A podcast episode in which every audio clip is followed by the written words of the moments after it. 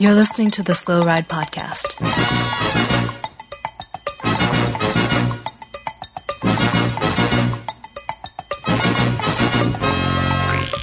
Bikes, advice, and rumors straight from the source. The SlowRidePodcast.com and on Twitter at SlowRidePod.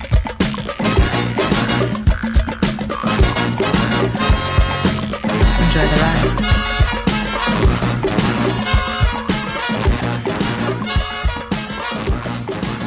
Hello and welcome to the 208th episode of the Slow Ride Podcast. This is Tim in lovely, overcast, and pothole ridden Minneapolis, Minnesota. Hey, this is Matt. Uh, just writing fan Merrick Garland fan fiction here in Minneapolis, Minnesota. Uh, and this is Spencer.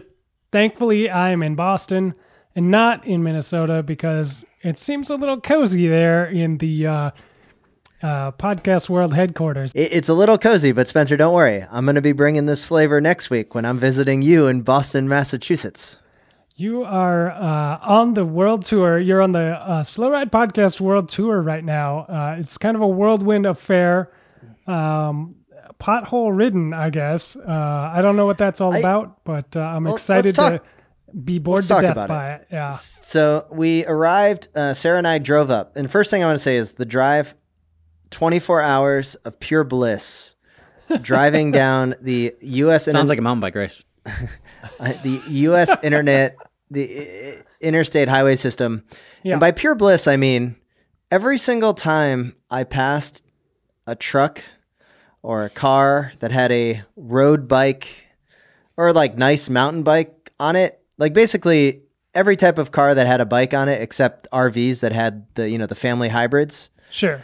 I made sure to take my 2006 Toyota Highlander with a hitch rack that had a Santa Cruz mountain bike and my moots and purposely go a little bit slower in the person in front of me or behind me so that they could get a real nice up close and personal view of that moots and the Santa Cruz. It was fantastic.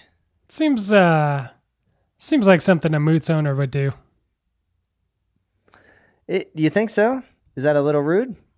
I mean, I don't know. I don't know if it's good or bad, but it right. seems like something a Moots owner would do. So, anyways, I made it back to the Twin Cities, and then I decided why not go for a bike ride at all of our classic haunts, including Ohio Street Hill, crushed it, Okay. and then the the Irvine switchbacks right off of Ramsey Hill, totally crushed it. sure. Okay. And as I was going on this ride, I realized, man, there's a lot of potholes. And the horrible use of cement rather than asphalt by the City of St. Paul Public Works. So there's a lot of like the potholes that are at the seams of different um, cement squares. But the point of the matter is this is that Florida gets a bad rap for really crappy drivers. And there's a lot of big pickup trucks that like to belch diesel smoke at cyclists and kind of tell you to get off the road. I had that exactly happen to me on West 7th Street in St. Paul. So I don't like I thought that I was going away from that, but nope, still here. Uh well, definitely don't get any of that in Boston, that's for sure. Oh no, it's just it's, It's just rainbow as they hand out lollipops as you ride past. It's a magical place where everyone is always nice to each other and we don't have a bad reputation at all. You know, I think you guys are downplaying the amount of hill crushing that I did in the startup to Chequamegon. So you guys should be totally nervous because I So- was flying out there. Yeah, uh did you is there evidence of this ride? Did you Strava this ride? Can we compare your times to uh I anything? I did I did Strava it. I do want to point out that the Ohio Street climb, which for those of you who are not from Minneapolis or St. Paul and are not familiar, this is the climb of climbs. And the city of St. Paul decided to put a giant bike path right next to the climb. So now I'm on the road with a bunch of switchbacks and there's a bike path next to me and there's a guy in a recumbent going down it really really fast. and then at the base of this climb, to further our past car conversations, there's a little auto body shop called the Toy Box, Yeah. which specializes in Mercedes and other high quality vehicles of 50 years or older. It seems yeah. and they had the door open, so I got to look in there and see a bunch of really cool Mercedes. I saw a Porsche, I saw a BMW. It looked awesome, but it's still not the best new car that's in the Slow Ride podcast family. Oh, really? Spencer. Yeah, Spencer, this is what we call a segue in the radio business.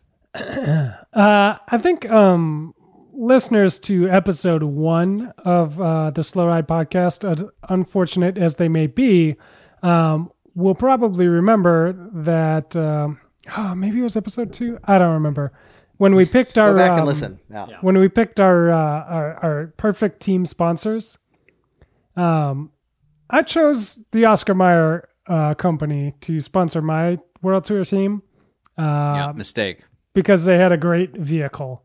And then a little guy tried to one up me uh, by choosing some sort of um, uh, Westfalia website or something like that. I forget, but he wanted to use the Vanagon as uh, as his team vehicle, which was a personal. It was a it was a little jab. It it it it rubbed me raw because I love the Vanagon, and I had to sell the Vanagon to little guy, and he knows he knows he knows that one uh, that one was personal. But today, today I I am leveling the playing field because little guy owns one Vanagon, but now I also own one Vanagon. Yeah.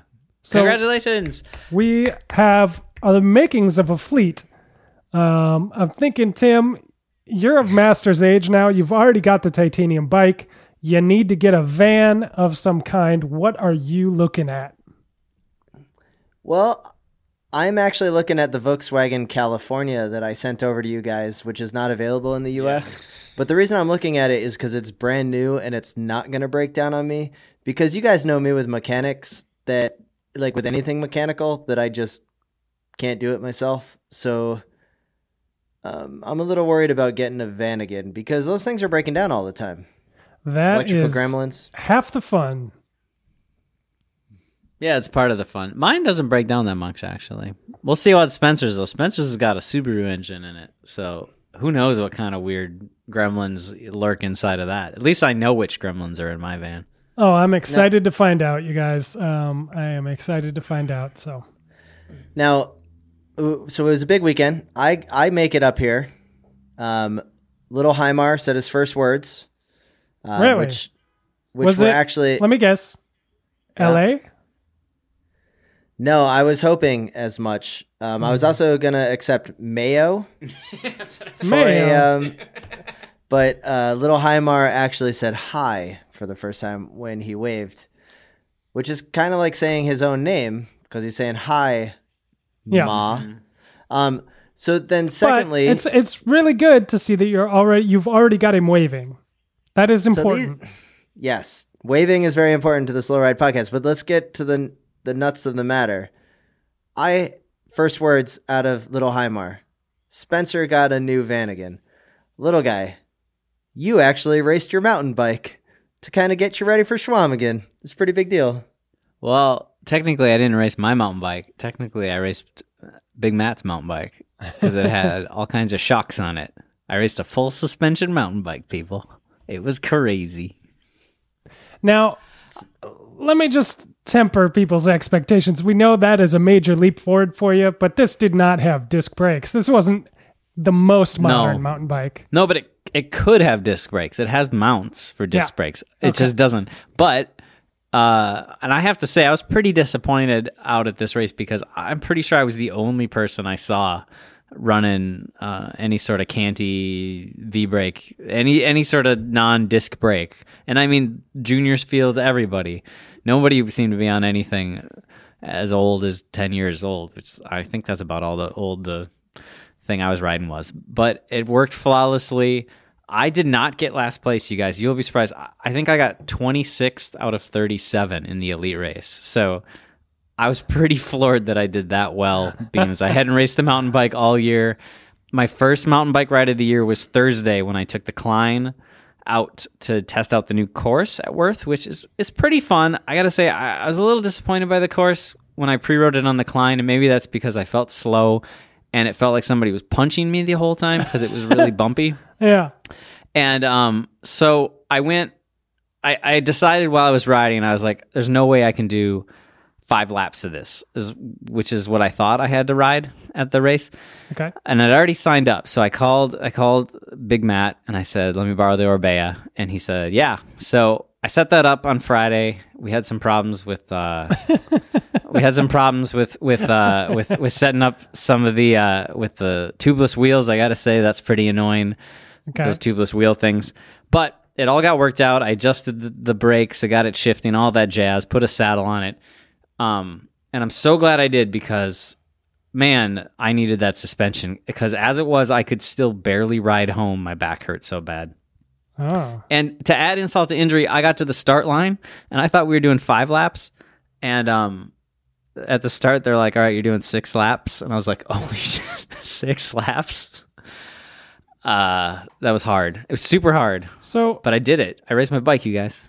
That's pretty that's pretty incredible. I'm I'm proud of you, little guy. Um, six laps. So does that make it like a um, Olympic XC uh, kind of course? Like, what are we? What were the features like? Were there log hops? Uh, any any daredevil uh, No. drop offs? No, there's a lot of berms, and it, mostly it was just pretty bumpy because it's freshly cut trail at Wirth, Ah. which it's super cool that there's this new race course and that and that there's all this new Loppet trail.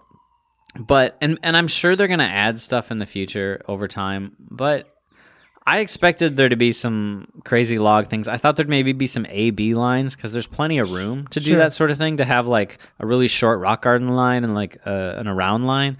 There wasn't any of that. There's some fun twisty stuff in the woods, um, and there's one little climb. But like, I don't know. Overall, I thought there would be more features, and that maybe that stuff's coming, and maybe I'm just being a jerk about it. Um, Okay. But Well- when I went over and rode the first day, I was like, it's it's a perfect rigid course when it smooths out a bit, but it it basically felt uh, now as if a bobcat had driven the whole course, you know. So it, Sure. you just needed that like plush.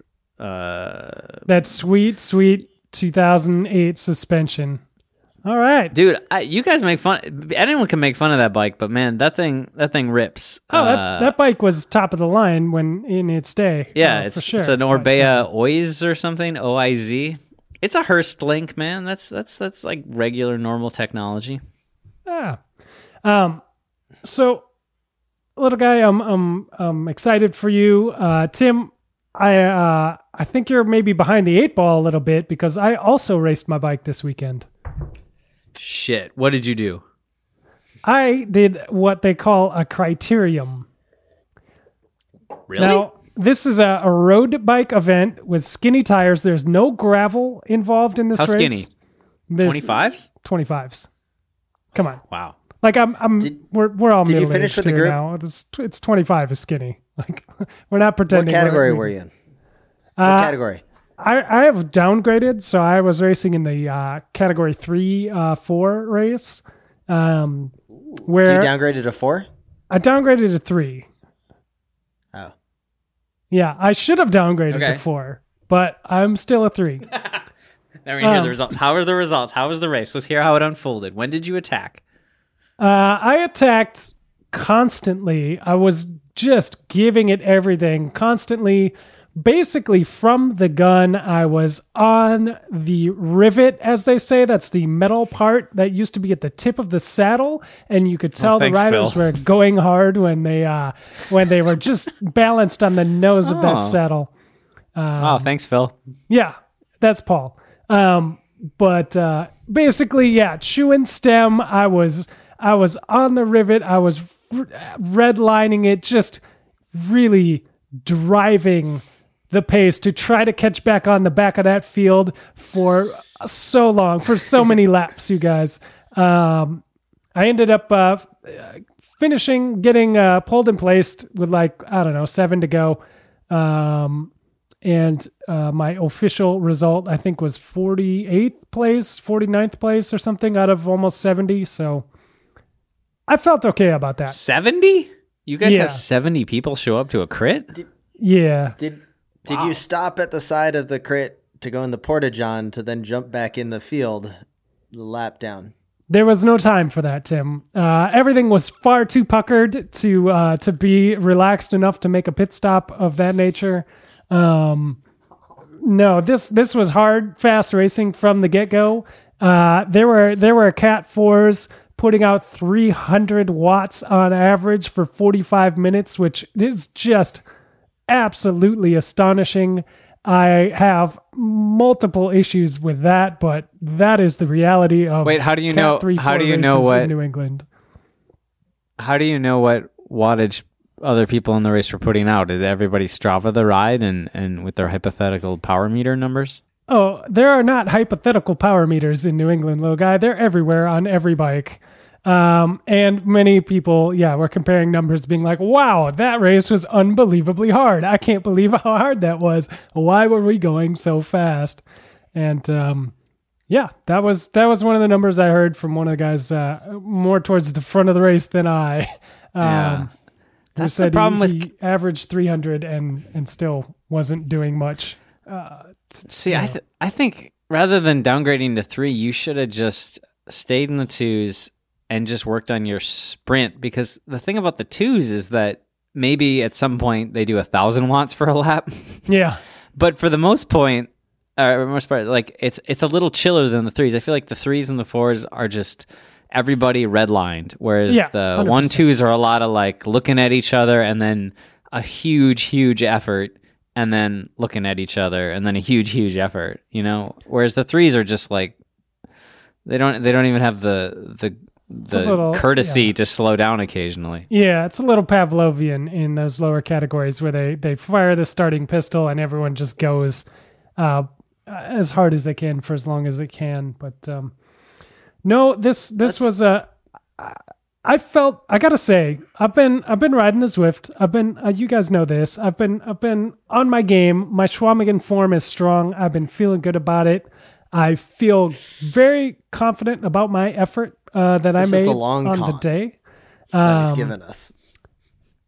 like I don't I don't feel bad about uh my effort. I don't feel bad about my race. I I feel like I I I, I gave what I could. But I remain depressed about bike racing. You should. You should stop bike racing. You should stop all things riding. Um, just concentrate on your van. Um, it's probably going to be No, fixed. I- I- Um, I, I this is a serious question, you guys. Like why should I race bicycles? you shouldn't. You Shouldn't. You, I mean, I can't give you any good reason. I don't know why I did it either. Well, let me say this: you shouldn't race road racing because it's a lot more fun to watch on television Is and to talk about it on a podcast because the actual road racing, the expense of road racing, dealing with road racers. It's way more fun to go on a group ride, compare your Strava files, maybe uh, do a gravel race every now and then. I, No, see, I just think the that problem, crits, Tim. they're not fun anymore, man. No, no, they're super fun. I had a great time. The problem is, I'm also depressed because how I can't I can't resolve. Like I don't. I'm not going to downgrade again. I'm not going to downgrade. I can't downgrade to Cat Five, which is seems like where I'm supposed to be. How do I enjoy racing bikes? 40 plus category. Oh, they're faster than the three fours. Come on. No, I think the answer is mountain bikes, dude. I'm I. All jokes aside, I mean, I'm gonna whoop you at Schwamm Chequamegon. I'm gonna just crush you. But all jokes aside, I'm sure I would be in the same position if I was in that crit. But you know, I did the elite race. Mountain bikes. It's a long race. It can still be fun. You can use the fact that you've ridden for years and you've got that like old man power coming through a little bit. Even if you haven't been riding much, you like there's always some young kids who think they're they're hot shit and they go out super hard and they blow up. Sure. And and a mountain bike race, same as a cross race, like we've talked about this, like you can still have fun and maybe you find somebody mid race and you have a little race between the two of you and you chase somebody down and you're like, "Oh cool." Like I got 26 out of 37, right? Like if that was a crit and I got 26 out of 37, I would have been like that was painful and brutal and stupid and I had no fun. But in a mountain bike race it was like I was chasing people and somebody caught me and then I caught somebody else. Like it was Sure. fun, you know? Yeah. No, I and I agree and I get that, but the problem is and and you, uh, I think, can attest to this. Um, I've never been very good off road on a bicycle. I hmm. I have always Fact. done better on the road than off road, yeah, cyclocross included. Like I I love racing cyclocross. I have tons of fun, but I have never been as good at it as I have been a road racer or a track racer. So what do I do? Like what do you do when you cannot You hang it up your and you favorite sport? Like do I quit my job you- and train full time? Yeah, that's To what be you a do. No, no, what you do is you, you have a podcast with your Sure. three other with your two other buddies that aren't very good bike racers, Oh, and well. then you act like you know what you're talking about the whole time. I think we're crushing it. and in fact, we've now uh, what we're we're a ways into this podcast, and we're burying the lead about how our long national nightmare of not knowing what 46 year old Chris Horner is doing in his spare time. And then, boom, he shows up at the Nationals. See, that is what we need to be talking about Well, because we're not good bike racers collectively. I bet Chris Horner, I think, had the same problem. Spencer, he wasn't feeling good for a few years. He had the the the health problems. Now he thinks they're resolved. He probably had the same feeling. Like, what do I do? Like, obviously, Chris Horner loves nothing other than doing bike races, but he's not as good as he used to be. He doesn't know what to do. I, I think maybe you got to talk to Horner and see if you guys can come up with something. Maybe between the two of you. A Horner corner. Maybe like You an in depth one on one interview. Chris, help me get through my, my struggles. Uh, do you guys know this? That there's a maple syrup place that sells at local uh, farmers markets here in Minnesota called Horner's Corner. And I and Caitlin was just saying the other day how we should get them to sponsor the Chris Horner Corner. And I don't think they've really got the money for that. We charge some pretty serious rates for these corners. Uh, but you know, I think Chris that was a free corner. one. Yeah, it is. But Spencer, do you think Chris Horner could give you some advice on what to do? He shows up at nationals, gets dropped, drops out, but he's still there, still a presence. Pe- the articles are about Chris Horner showing up. Sure. America's most popular cyclist. I mean, could that translate to your struggles that you're having right now of not being very Possibly. good but having fitness? Possibly. I think I think maybe we both are are needing to find ourselves and maybe uh maybe this could turn into like a uh a YouTube series. Uh me and Chris, we get in the van, we grab a couple of bikes and we just sort of drive across the country um, you know, stopping at local bike races all over, just spreading the cheer, bringing the good word, trying to, uh, uh, you know, find ourselves, um, trying to trying to spread the love, but in, in turn, like learning a little bit about each other and, and about ourselves. You know, So that's a good idea. Now, Spencer, do you think that your struggles at the crit this week maybe had the fact to do with the fact that you haven't done a crit in multiple years and you're in a relatively huge cycling hotbed? You know, outside of Colorado and Southern California, I have to assume that New England is the next, you know, maybe Chicago, like a faster area than. oh, We're oh, we're faster than to- Chicago. Come on, Yeah, but they have Toad. You know, like they, you know, the the point being is that you know you just kind of you just can't jump in with a toe in the water and say like, wow, that's that's really hot No, I know, water. I don't I I, don't want to get in there. You gotta. Um, you think it's- Chris Horner would do that? No, he's going to race Tour of Azerbaijan in a couple weeks. That's incredible. Um, no, I mean it's it's Croatia, interesting. it's just uh, it's it's a funny thing this bike racing uh, where everything can go right, but you can still feel bad about your race, even though you feel good about your race. It's I just don't know how to understand it. Um, I'm having trouble wrapping my head around it. Lukewarm doesn't know what to do with himself. Uh, I'm thinking I need to get No, he pulled back the mask. I know. I need to get uh, Derek Bouchard Hall back on the show because I have some questions for him about bike racing and and why I should be, continue to buy a license. And I think Uh, maybe yeah. I need some words from the man himself uh, to really, really help me through this trying time. Tim, do you have a license? Um, I do not have a license. I don't have a license either. but I am a supporter of USA Cycling, and because of that, Coryn Rivera makes me really, really proud when she finally wins the elite women's championship after multiple years of getting second place. How Yeah. awesome is it to see the best American cyclist, one day cyclist in the professional peloton? Um, By Coryn Rivera, far. by far. I mean, she's she's the top American cyclist, and The, Chris uh, Horner, as much as we he wants to be the most popular cyclist, he has nothing on Coryn Rivera. Right. Tejay Van Garderen has nothing on Coryn Rivera. Congratulations to Coryn for winning the national championship. I believe her 73rd USA Cycling National Championship. Um, How is that possible? because she won all those ones like when she was a junior coming through and crushing souls. I mean, she's But easily one of the greatest cyclists of all time in the U.S. It's it's unreal. Like she insane. all she does is win, with the exception of Elite Road Nationals until 2018, where she finally put it together on the day. Uh, it looked like a super exciting race. Emma White was right there. yeah, Um, sparks were flying. Like it was. that's it was a race to uh to watch if you haven't seen it. Now it was in Knoxville, Tennessee, as Abby Mickey said. Abby Mickey was in the uh, the field. There's a couple. There's a good video of her on the Rally Cycling Twitter going back to the cars to get some water bottles and ice socks. Um, Megan Guarnier takes second, and third Emma White. Now you may recall in the last episode with with Abby that I talked about how the podium was underneath the world famous sun sphere of the Knoxville World's Fair. And she said, no, actually, it is underneath a highway overpass, which once again, it was underneath a highway overpass from what I could gather. Um, this course was pretty much on kind of a highway with some kind of side roads with hills. It wasn't the most exciting course the way that Chattanooga was, as an example, but you know, a viable champion um, in uh, Coryn Rivera. Very nice to see. And then in the men's side of the race, a relative, um, I mean, I'm not going to say completely unknown, but someone that I'm not super familiar with takes the win.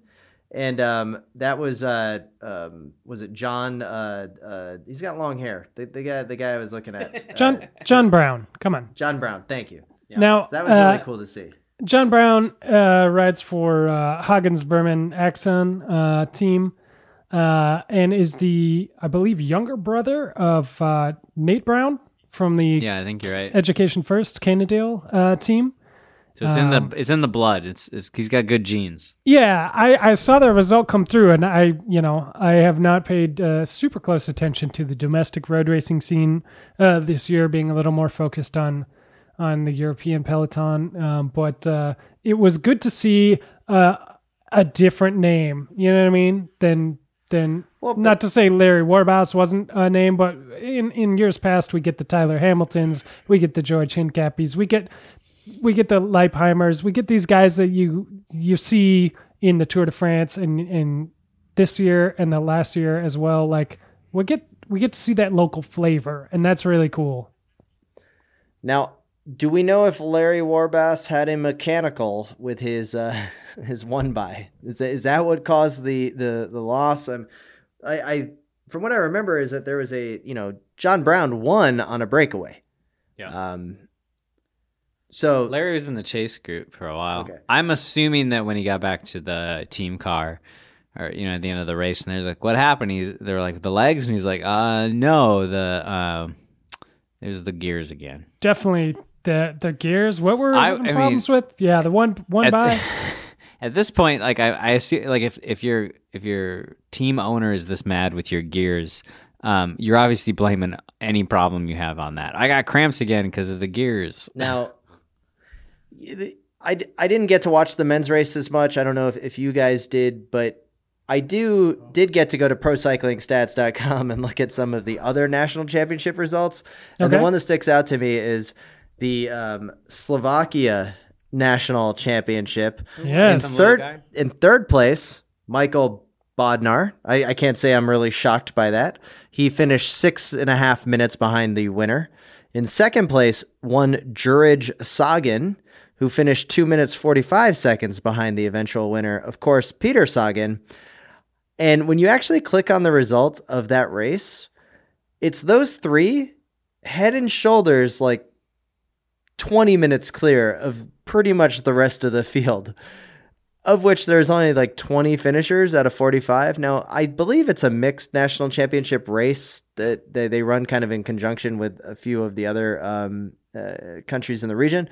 But it is pretty hilarious to see that Sagan beats his brother by two and a half minutes and then another four minutes clear to Bodnar, who's like the other somewhat decent Slovakian that is in the world tour. It's kind of hilarious. Yeah, that's a huge. I mean, Bodnar's a beast, man. Um, yeah, that's got to be such a painful day for all those non-Sagan Bodnar uh, riders. You know, like you show up and you just know what's going to happen, and those guys just rip you apart, and then they just ride away into the sunset. And you have, you know, a couple of the national champions. You have uh, um, Yves Wa- Yves Lampaert taking the uh, win for a quick step in the Belgian national chip jersey. So you know that's an important one for them. That as they one finally makes, get- makes me kind of sad because uh, no longer are we going to see AG2R Yeah. in the Belgian yeah. national kit with uh, Naesen. And then uh, Gorka Izagirre wins the uh, Spanish national championships. I I don't know if Valverde was even in that race. I, He's on podium. oh, yeah, that's right. He's on second place. I'm sorry, but I, I had a stroke, guys. Come on, bear, bear, bear with me here.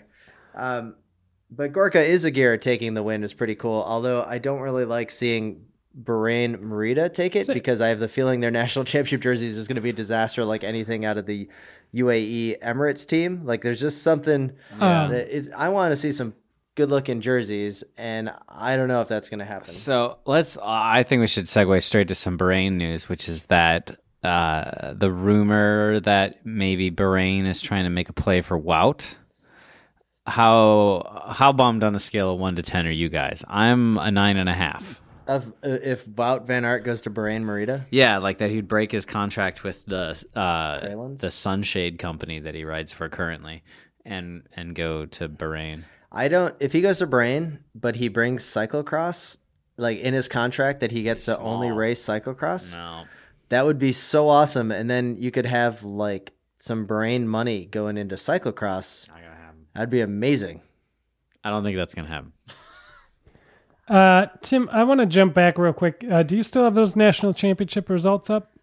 Yeah, for the most part, I do. Um, I, I can do a quick so- Control F. Okay. Do you uh, do you know who won uh, the Polish national championship? Um, because I'm gonna I'm gonna quiz you on who was actually second place. Michael Kwiatkowski uh, won that one. I think that is. Uh, oh, kind of a surprise! surprise! Um, but second place is interesting to me, Yeah, that's uh, Maciej Bodnar. which is interesting because uh, you were you were saying that's who uh, was third place in the Slovakian national championships behind the Sagans. When I know you definitely meant Kohler. You had a stroke. I get it. Yeah, it's yeah, fine. yeah. I just am But trying to avoid the again, emails that I know we're gonna get. So I just I just had to put that out. Normally I would not correct you, but I just don't want to read the emails. The emails have already been sent, so Yeah. thanks for that correction.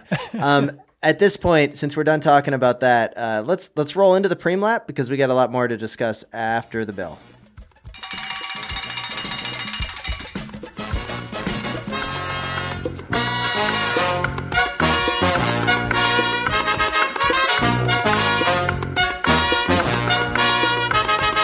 I'm Joe Dombrowski from Cannondale Drapac, and you are listening to the Slow Ride Podcast. Big news here at the Slow Ride Podcast for the preem lap, and that's right, we have a brand new sponsor heading into the podcast. And Spencer, take it away. Yeah, I want to uh, v- tell you guys all about Shred Science Nutrition. Now, this is something that you probably haven't heard of before, but uh, I'm going to make it easy for you and explain how this works. Um, you actually, you may be familiar with it because uh, Carrie uh, from Shred Science was on Crosshairs Radio uh, not that long ago, episode uh, 92. Um, so back last fall, uh, she was on the show. If you want to, if you want to hear a little more in-depth info, I would check that out. But uh, what Shred Science is is a nutritional coaching for athletes, for bike racers. Uh, Carrie was a bike racer herself, and uh, she developed a program uh, that's going to help folks out. Cross is coming, so it is the perfect time to get your nutrition dialed and uh, and, probably drop some lbs Well, it seems that it, what's so important here is like the tracking of the nutrition, and she'll work with you Right. through your tracking, and then making sure that you're getting all of you know the right proteins, the carbohydrates, and then um, you know the, the right amount of fat. Which I may be the perfect guinea pig for this. I know Spencer, you're you're thinking of going on the Shred Science program for Chequamegon, but I just Oh, yeah. crushed an ice cream cone um, about Yeah, I saw it. about three, maybe like thirty minutes ago. let me let I me don't just know if that's a good thing. let to me just uh, explain this on a our little second bit beer too. Okay. Um, so I am definitely on the program for uh for Chequamegon. I'm going to let you guys in on this secret. I am in the Shred Science nutrition world. I went to shredsciencenutrition.com. I learned a little bit more. I checked out their FAQs and I said this sounds good. And you know what, Tim? Uh, I'm going to tell you what you're going to like about it. You could have that ice cream. This- yeah.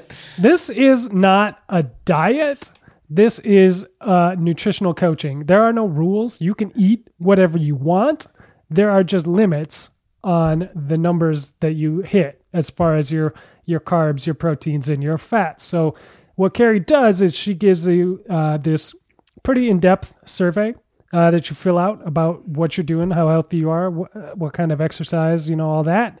And from that, she develops a program specifically for you with your numbers that you can hit daily. And you can eat whatever you want. You want to eat gummy bears until you hit your numbers? That's fine. But Sagan. if that only gets you through breakfast, then you're kind of screwed for the rest of the day. You know what I mean? So I can eat. I can eat whatever I want. So I can still down that ice cream cone, yep. but maybe like then I have to eat a few more um, Cheez-Its to kind of equal out on the carbohydrates. Yeah. Uh, well, you're going to recommend something a little healthier on the carb, but yeah, sure. Probably, yeah. So that is for you to figure out. So- uh, your numbers might allow for that, Tim. I doubt it, but uh, it, she describes it as having uh, like a savings account.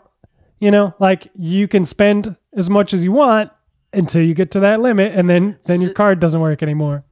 All right, let, let me put it this way. ShredScienceNutrition.com. You go there, right? You're, Yep. you're there already. So you're going to be the guinea pig here, um, especially going into Chequamegon. It's not really a guinea pig. I mean, it seems like common sense, and y- you actually have someone that's helping you through the process of eating healthy, which I could totally use. But I have a great built-in excuse from Chequamegon. Little guy, I'm a little concerned about you right now because Spencer is going to get totally shredded on the nutrition. He's actually racing his bike. Um, I'm just doing hill training. But Spencer, Yeah. how much? Like, so when you Let me Are let me rec- just let me just tell you about how I'm feeling. I've only, Okay. I've only been on this for one week. I swear to God, you guys, I've dropped two pounds in just the one week. I have not changed my eating habits. I've just sort of adjusted the amounts of food that I'm eating. Mm-hmm. I feel better training. I have more energy in general. I my race went really well. Like I felt strong through it, even though I was not thrilled uh, with the result. Like the the energy levels were there, the intensity was there. I was I was just about to ask about the energy levels. You seem a little bit spicier than normal today, and that may be because you've actually got your food dialed. You're not like Spencer Rabbit food eater from when I first met you. Well, and uh, that's another funny point that you bring up because uh, I was sure uh, when she pitched this idea that I should be on this so I could speak to it a little better. Um, I was like, oh, she's gonna hate this. She's gonna. I- I'm a vegetarian. I was vegan for a long time, and I still have a lot of those tendencies. Like I don't like eggs, you know, and if you are a vegetarian and you need protein, where do you get it? From eggs, eggs and milk. So those are not things that I enjoy. And I was like, oh, she's going to be so mad. And she's going to be like, oh, actually, never mind. This is impossible. She came up with a perfect program. It fits, it, it meets all my weird, quirky needs. Uh, she can definitely dial you in something. And uh, yeah, I'm excited to talk to you guys about it for the next few weeks and uh, let you experience my journey on the Shred Science Nutrition train. Um, so yeah, I mean, All right, well, I think So- I think if if if uh, if our listeners want to learn a little bit more, there are two things that they can do right now. Uh, go to shredsciencenutrition.com, check it out. Just peruse around, learn a little bit about what we're talking about. We're going to go into this more in depth in the coming weeks. And then the other thing you can do is go check out that Crosshairs Radio. Hear it from Carrie herself. Uh, you don't have to listen to me. She knows a lot more about this stuff than I do. Uh, that was episode 92. Uh, you can search for it on iTunes or, or wherever you find podcasts. You can find it on wideanglepodium.com as well. And you know, the I think the the perfect capstone here is Cross is coming, and obviously that's the only type of bike racing people still continue to do in the United States. so, what better way to get ready than shredsciencenutrition.com? I'd like to thank them for their support. Spencer, I'm looking forward to seeing how cut you are when it comes to uh, Yeah. Chequamegon. I have. uh, I yeah. just finished my my first week here, so I sent my my first week report in, and I'm going to get my report report card back. So I'm curious to see. I hope it's a D. Oh, You're yeah. reading it next Yeah. week. I can't wait. Yeah, I'm, ex- I'm excited to see that. We'd also uh, like to thank the continuing support and subscribers of the Wide Angle Podium Network. We're a family of cycling podcasts, so check it out at wideanglepodium.com. Uh, learn a little bit about our membership structure to keep uh, cycling podcasts coming to you for free and all of the benefits that are coming up with an upcoming membership drive. So uh, there you go, wideanglepodium.com. And uh, we, as we uh, mentioned last week, we have a brand new Facebook group that is exploding my Facebook page. uh, It's changing the world. it is changing the world one post at a time, one like got at a time. fan art. There's fan art on there. It's, It's pretty amazing. amazing. Spencer, can I just say that the cycling, the Slow Ride Podcast Experience fan zone that you've created may be the single good idea you've ever come up with on this podcast. I mean, it is well done. It is keeping Facebook fun for me. Mm-hmm. I'm logging in. I'm seeing some good stories. People, people making some good jabs. We have lots of people going on there, and the, we have a security question. It says, "What cyclist do we talk about every week on the podcast?" And continually, people keep saying a gentleman that races for Team Sky that likes salbuterol as the answer. And it leaves me in a moral quandary if I should allow them to get in the group. But we have yet to mention his name on this podcast, and we are not going to mention his name. Interesting. So go to the Facebook, look for the Slow Ride Podcast Experience Fan Zone. It's, awesome. It's the Slow Ride Podcast official fan experience zone. corner.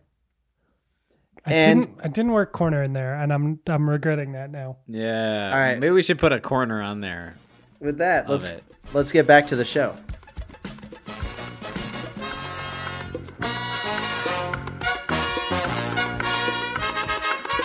So remember it and uh, yeah, enjoy your Slow Ride podcast.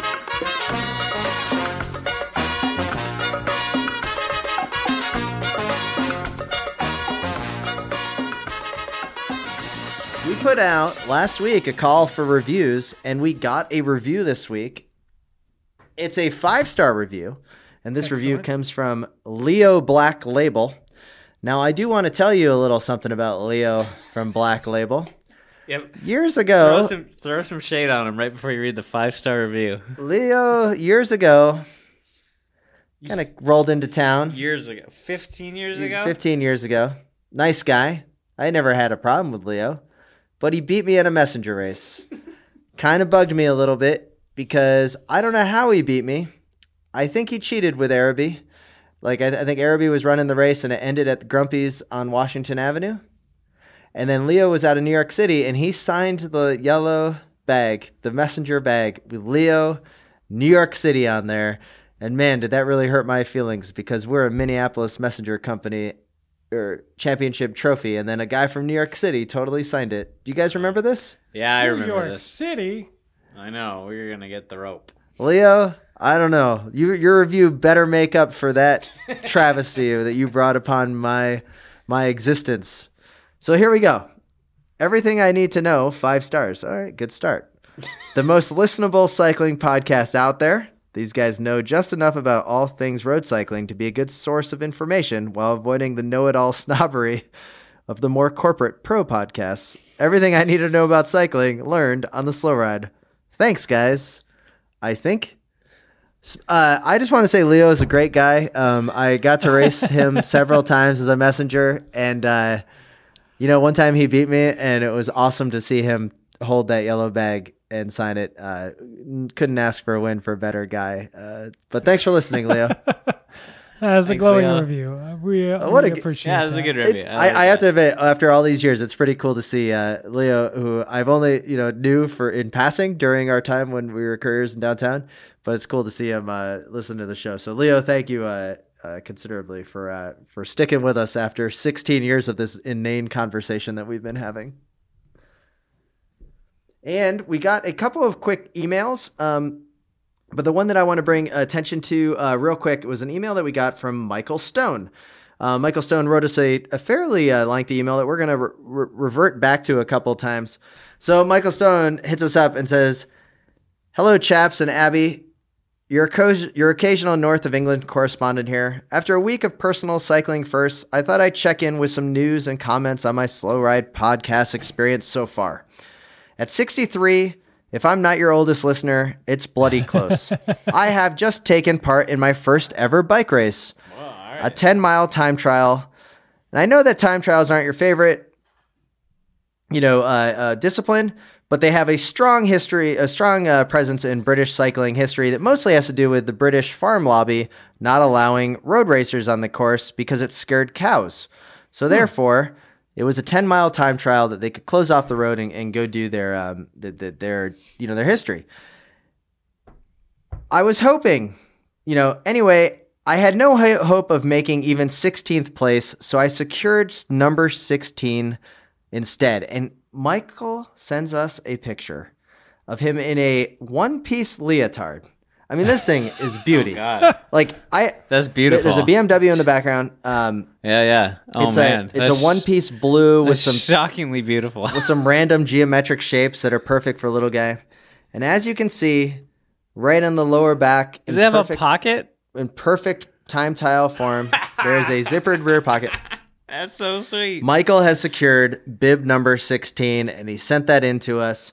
Um, fantastic to see um, doing the time trial, his first ever race, and he secured number 16. I, I have to admit, I was uh, I was quite pleased to see that. So thank you for doing that.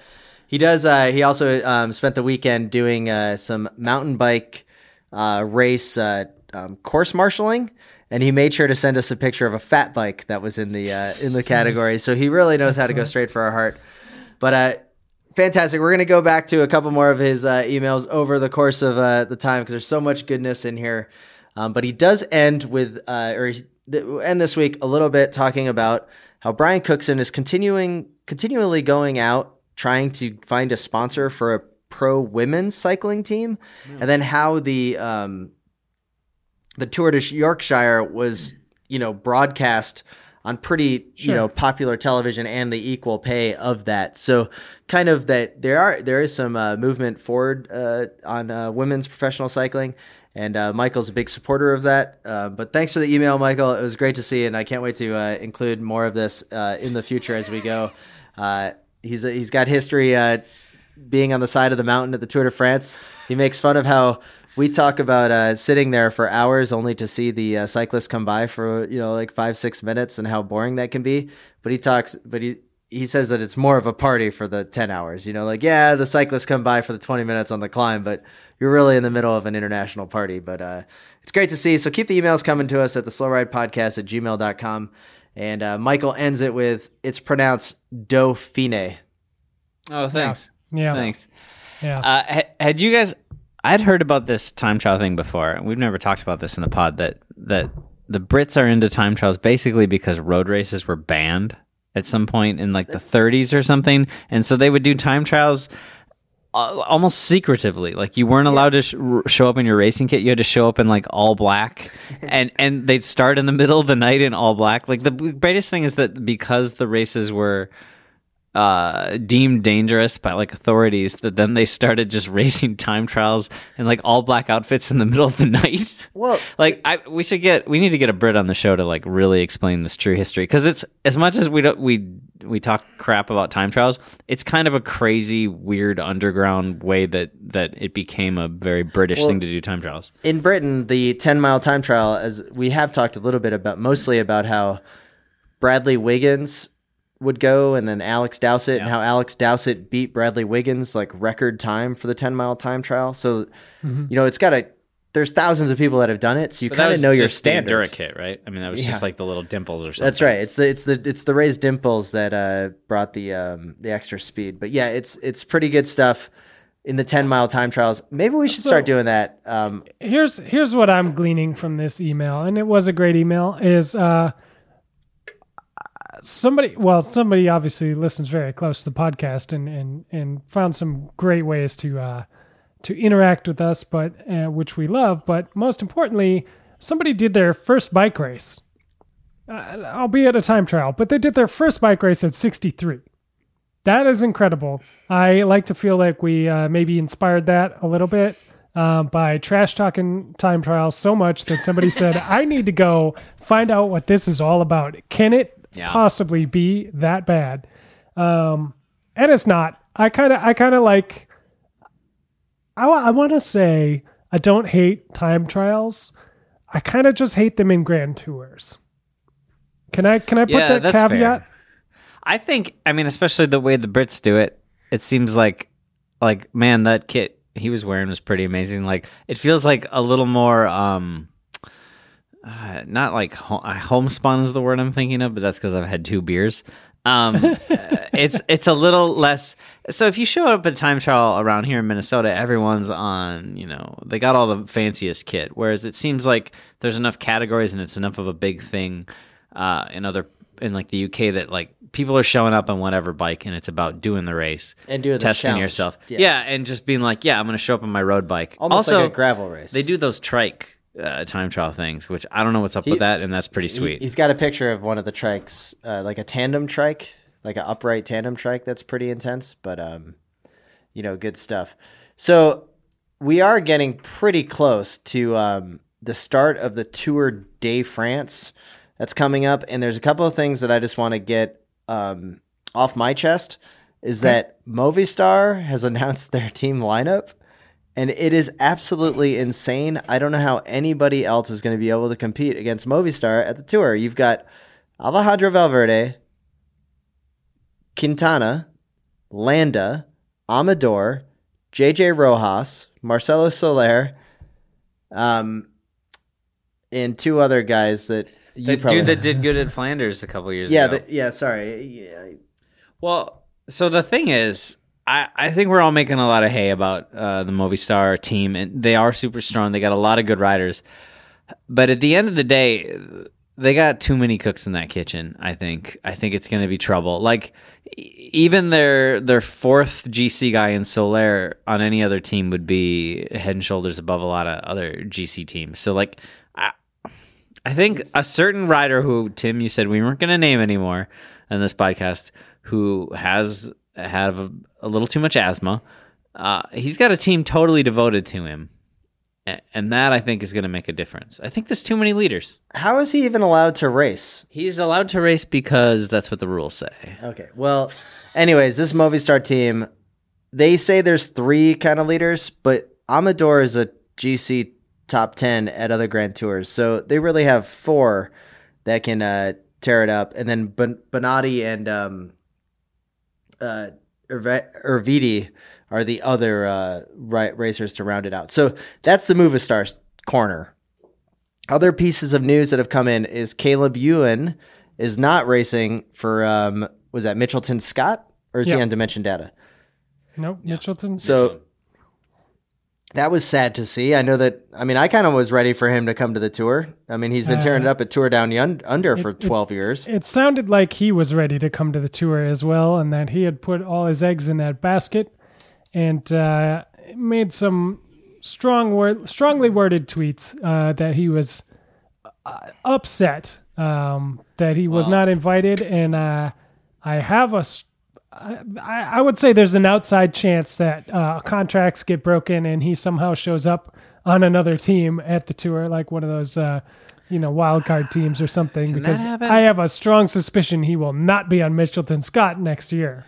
Well, I, I saw a rumor earlier today, and I don't even remember where that he was going to Lotto, uh, Red Lotto. It sounded like for next year Yeah, at this point. So which makes sense. Uh, yeah, there's no way that he was that he was going to stay with Mitchelton after that snub. I mean, at the end of the day, sprinting's stupid. Is that really a is that as big of a snub as Adam Hansen not being on the Red Lotto team for the tour? I mean, seriously. Uh, no, because a lot of people brought this up about how he's not on the list. He wasn't on the list for the Vuelta either. I know you still have faith, Spencer, but I'm I'm nervous that it's actually coming to an end. I think he might already have his vacation plans booked. He's going to build some shoes. Um, he's the cobbler. Probably. Yeah, I I don't know. I guess, man, I have a hard time caring that sprinters don't make the tour team because the tour is just not about sprinters. I mean, as much as the first 14 days of the tour look like they're pretty much just sprint stages. well, I, I am a little nervous that uh, Mitch Docker has not yet been named on the start list for the uh, the team. What is that? Education First, presented by Dry Pack Cannondale um, yes, Garmin. nailed it. Nailed New it. We do have Ron on that team. We do have hate- Roland.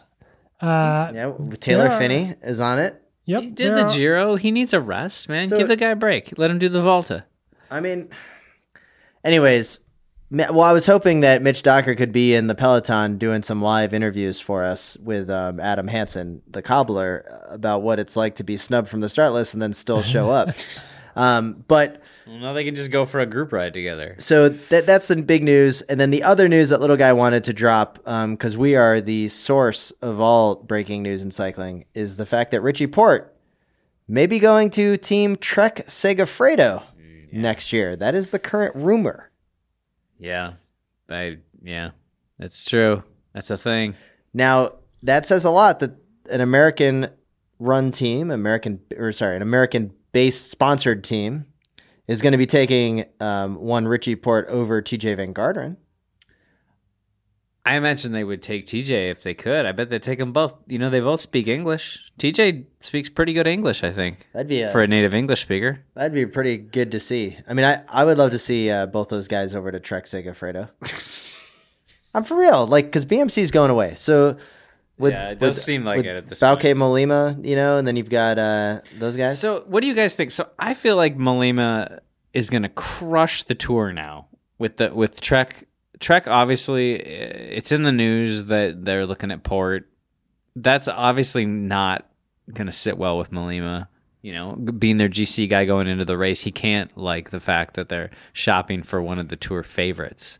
Um, wh- what do you think happens if Mollema rides like on himself onto the podium and Porte does a usual Porte? You know, like that's going to be an awkward conversation uh, for the team next year. yeah, Uh, I got nothing to add. Yeah, I can't say I've given that much thought because I uh, have not in any of my. I've gone over. I've really crunched the numbers on this tour, you guys.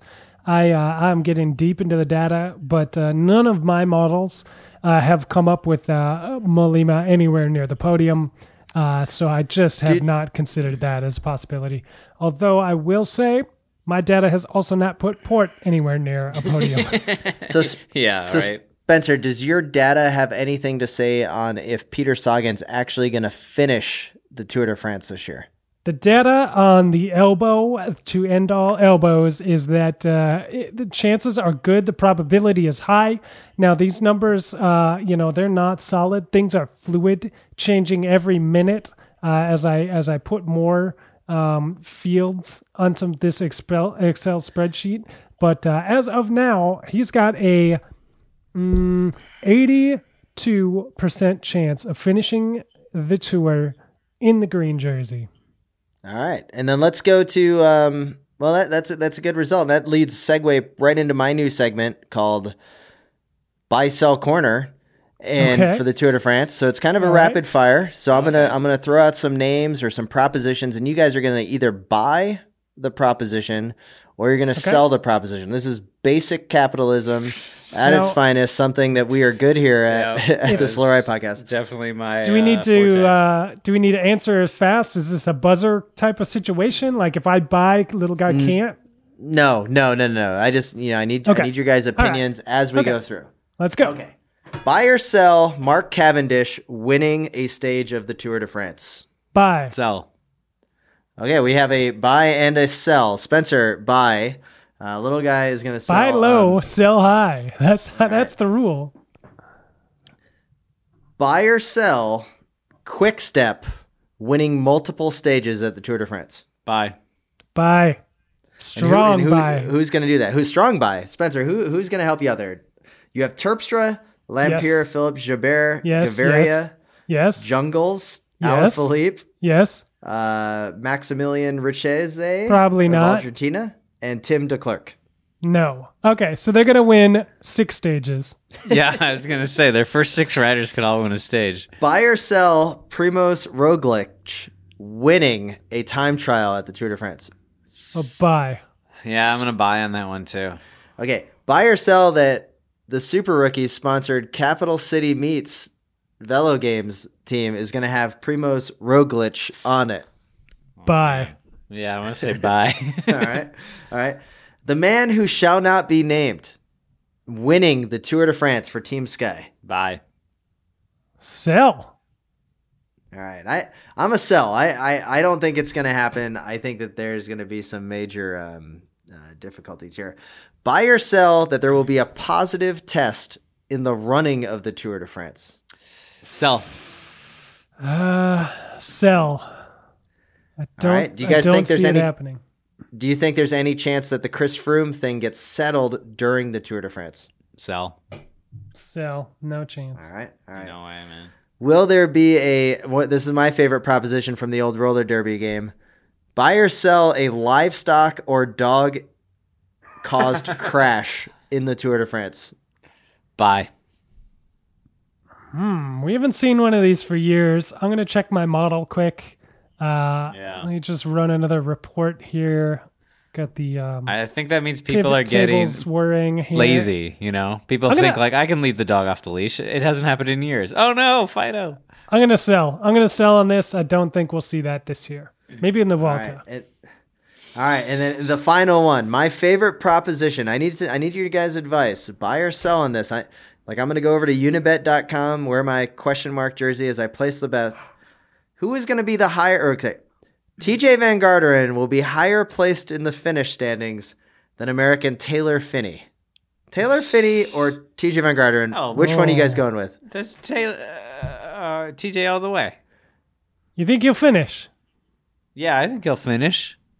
It's contract year, baby. BMC, they're screwed. They're done. He's got. He's got to sell that stuff. Okay, so you think Tejay is gonna beat Taylor Phinney? Yeah. Okay, I'm gonna uh, Spencer. Man, I don't know. A little guy has a strong point with a contract year situation, but I just, I just don't see him finishing. I think, I think I'm gonna go sell. Okay, I'm gonna par. I'm gonna add an extra parlay. Okay. Well, Tejay Van Garderen complain about stage 22 in the 60 mile race that starts with the F1 start, Yes. or, or yeah, Oh, like, buy, okay. no, no, like buy or sell that he's gonna complain? Yeah, yeah. He'll, he'll I'll So you- buy All right. that. So you think he's gonna make that? I Yeah, will, I gonna- will, I will also buy on that one. He will complain, but I am gonna buy as well on he does very well on that stage. Okay. I don't know. I don't think so. I think he's gonna All right. Let, complain let's and keep do this. I, poorly. I like this uh, stock market corner that I just created out of thin air. Um, buy or sell Nairo Quintana being the Movistar team leader by the end of the tour. buy. Buy. Yeah. All right. Oh wow. Kind of kind of uh kind of shopping. Shocking to me. But um all right, that's top sprinter, green, green jersey, Marcel Kittel, buy or sell? Sell. Sell. You're getting into Those some easy ones here. He's got to Alright, get over the mountains. alright. This is not gonna happen. Well, guys, that's that's pretty much that's going to wrap up the stock market corner. Um I think that was a successful new corner Yeah, I think so too. um that we just found. So uh with that, uh, do you guys have anything else you want to touch on before uh, we, we carry on to the next podcast besides the Velo Games League. We have a Velo Games League that we're going to be bringing up, but we're going to be including that on a um, future social media channel. So the Slow Ride Podcast Facebook zone, also on Twitter, Instagram. Keep an eye out for it. But uh, we're going to have some great prizes, including little guy. We have a new uh, sponsor. Yeah, we're gonna have the Alma GP. We've talked about them before. They've written in. They've told us that their race is the greatest. It probably is. Uh, Alma GP Saturday, September eighth in Alma, Michigan. They're they're offering for our Games contest winner uh, free entry into the Alma GP, and they're offering a hotel room in in town either on that Friday before or the Saturday after. If you are crazy enough to want to race a cross race on Saturday and stick around to do a gravel road race on Sunday, which if you're listening to this podcast, you probably are. And they'll also spring uh, to get you a little gift card to go to the Alma Brewing Company, get yourself a beer or some food. So that's a pretty amazing prize uh, for winning our silly Velo, Velo Games League. Um, so start start doing your spreadsheets like Spencer, getting your picks ready, um, trying to figure out who you're going to pick because you're going to win yourself uh, a good time in Michigan. Yeah, so thanks for Alma GP for uh, stepping up supporting that. We'll work on continuing to get additional sponsors to keep an eye out for our Velo Games League competition. We'd also like to thank all the listeners for tuning in once again. Thanks to BK1 for the use of the track Tim and Do Cannibal off the album Radio Do Cannibal. And thanks for tweeting us at the Slow Ride Pod, Instagramming us at the Slow Ride Pod, and emailing us at the Slow Ride Podcast at gmail.com. I'd like to thank Shred Science Nutrition for getting Spencer shredded for Chequamegon and find out, uh, join along and head over to that website, shredsciencenutrition.com to learn more about their programs and how they're going to help make you a better cyclist. And we'd also like to thank the listeners and supporters of the Wide Angle Podium Network. If you haven't already, please click subscribe on Apple Podcasts and give us a review like Leo Black Label. And with that, this is Tim in Minneapolis. Uh, this is Matt in Minneapolis, still writing that fan fiction. Uh, and this is Spencer in Boston, reminding you guys to always wave at your fellow cyclists that you see out on the road.